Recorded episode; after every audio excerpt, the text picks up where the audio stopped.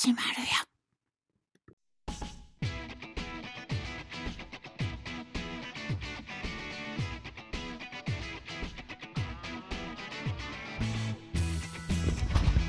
8月9日日曜日の朝です。おはようございます。ハッシュタグ逆原市川秀幸です。この番組は8月9日日曜日の朝に聞いていただくように録音していますがいつ聞いていただいても大丈夫です。ながらで聞いてください。私もながらで録音しています。よろしくお願いします。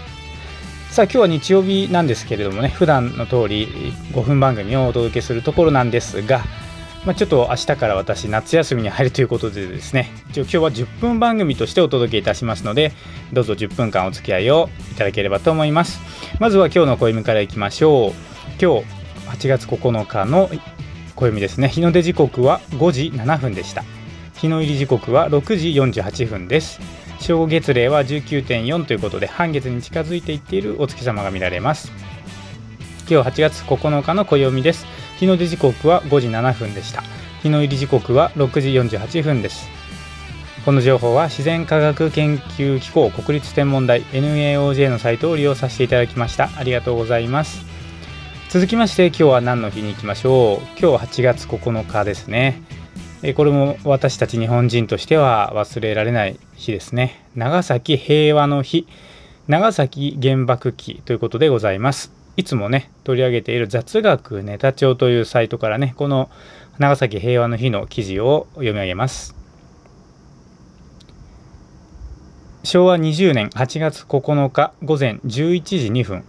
米軍の B29 爆撃機ボックスカー号が原子原爆ファットマンを投下し長崎市松山町の500メートル上空で爆発した。広島に次いで史上2番目の原子爆弾で当時の長崎市の人口24万人のうち約7万4千人の市民が死亡した。長崎市ではこの日を長崎平和の日とし原爆犠牲者慰霊平和記念式を行い核兵器の廃絶と世界恒久平和の実現を訴え続けている。ということでございます。8月9日今日は長崎平和の日。長崎原爆記ということでございます。この情報は雑学ネタ帳というサイトを利用させていただきました。ありがとうございます。ということでね、まあ、今日日曜日なんですけどもね今日お届けする内容はこの長崎平和の日ですね。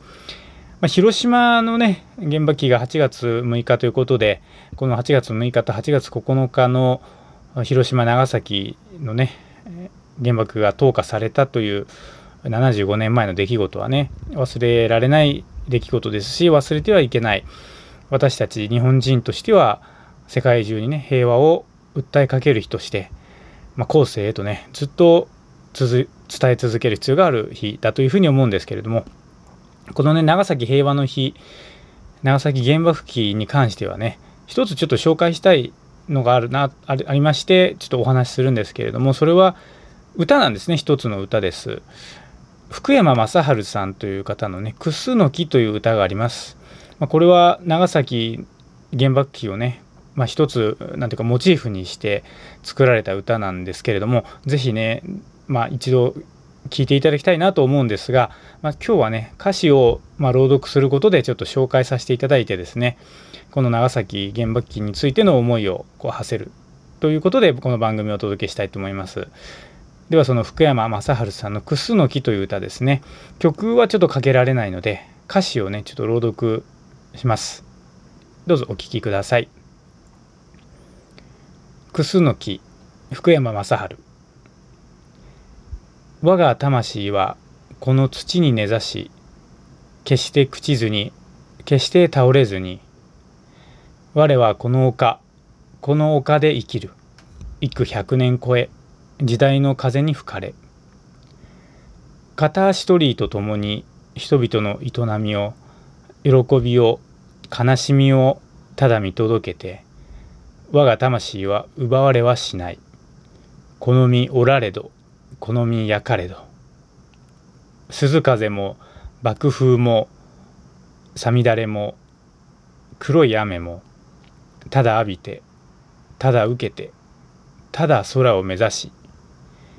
我が魂はこの土に根ざし羽音で歌う生命の叫びよ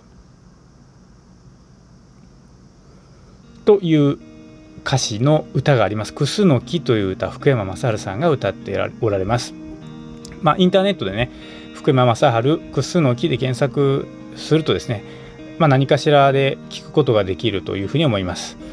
まあ、ここに出てくるこのクスノキっていうのとですね中歌詞の中にありました片足鳥居というのがですねその長崎に落ちた原爆を受けて、まあ、一つは焼かれたクスノキですねそしてもう一つ片足鳥居というのはまあ、そのままなんですけども鳥がね片方だけこう要は片方は爆風で飛ばされて亡くなってしまったんですが片足だけで立っている鳥居というのがあるそうなんですけども、まあ、それをね歌詞の中に入れてそしてこの歌のタイトルは「クスノキ」ということでございます。まあ、この辺のねこともいろいろと、まあ、ネットで調べればね出てくると思うので「クスノキ長崎」とか「片足鳥居長崎」ということでね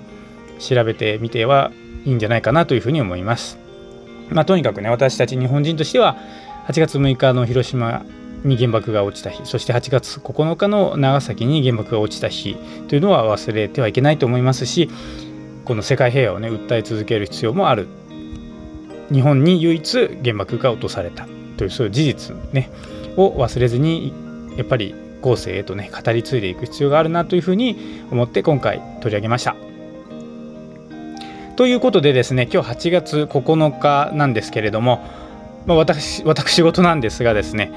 まあ、夏休みをちょっといただこうと思いましてこの「ハッシュタグ逆腹」という番組の配信を約1週間ちょっとお休みをいただきます。この1週間ねちょっと私自身も家族との時間を過ごしたり、まあ、もちろん仕事がねちょこっとあるんですけれども、まあ、そういった時間もね過ごしつつなんですがこの番組作りをちょっとお休みしましてですねまあ、ちょっと英気を養うというか、まあ、夏をこうちょっと満喫しましてですね何かこういろんなまた皆様にお伝えしたいネタを仕入れてまた何て言うんですかね夏休み明け夏休み明けというとまだ変な感じがするんですけども、まあ、約1週間後からこの番組を再開するようにしたいというふうに思います。まあ、毎週毎日毎週とか毎日ですね番組を作ってお届けしてきていますけれどもこの番組をね本当にいつも聞いていただいている方がいらっしゃるっていうのがすごく励み励みにななってね毎日番組作りをねしていこうというモチベーションになりますし毎週木曜日の拡大版ポッドキャストの方はちょっと時間をね長くと取れるので長く取れる分番組作りをちょっとこう考えてみたりとかいろいろ取り組んでいるんですけれども一旦ちょっと1週間ほどお休みをいただいてそしてまた改めて皆様へ番組をお届けして毎日のね時間何かの何ですかね傍らになれるような番組作りを今後も目指していきたいなというふうに思います。まあ、この1週間の間にはねまた8月例えば15日だったらまあ何て言うんですかね終戦記念日というか、まあ、そういった出来事があったりとかいろいろとこの夏はやはりその第二次世界大戦のことをねいろいろと思い馳せることもあるかもあると思うんですが、まあ、それはそれそれぞれでね皆様にあの感じることを感じていただければいいと思いますし私自身もいろいろとねこうテレビ番組見たり多分すると思いますから75年前のね本当にそのいろんな戦争があったっていうことを改めてまた思い返す日々1週間になるのかなというふうに思います。そして次回ね更新予定はですね一応8月17日月曜日を予定しておりますけれどももしかすると8月18日火曜日になるかもしれません。まあ、とにもかくにもですね今年とにかく新型コロナで今も感染者数増えておりますし、まあ、が小学校がね休校だったということで、えうちの子どもたちもですねこの8月16日までが夏休みということで17日月曜日からはまた学校が再開しますので夏休みが明けるということなんですが、まあ、最後のねこの最後の1週間というとまた変なんですけれども子どもたちが家にいる最後の1週間はちょっとしばらく子どもたちとの時間をつく使っていきたいなというふうに思っております。皆様も素敵な1週間をお過ごしいただきまだ暑いですから本当に健康に気をつけて日々を過ごされていけいってほしいなというふうに思います。また私の番組としては8月17日月曜日あるいは18日火曜日でお耳にかかります。ということで今日もそして夏休み期間中もどうぞ皆様お元気にお過ごしください。それではまた17日あるいは18日にお耳にかかります。いつもお聞きいただきありがとうございます。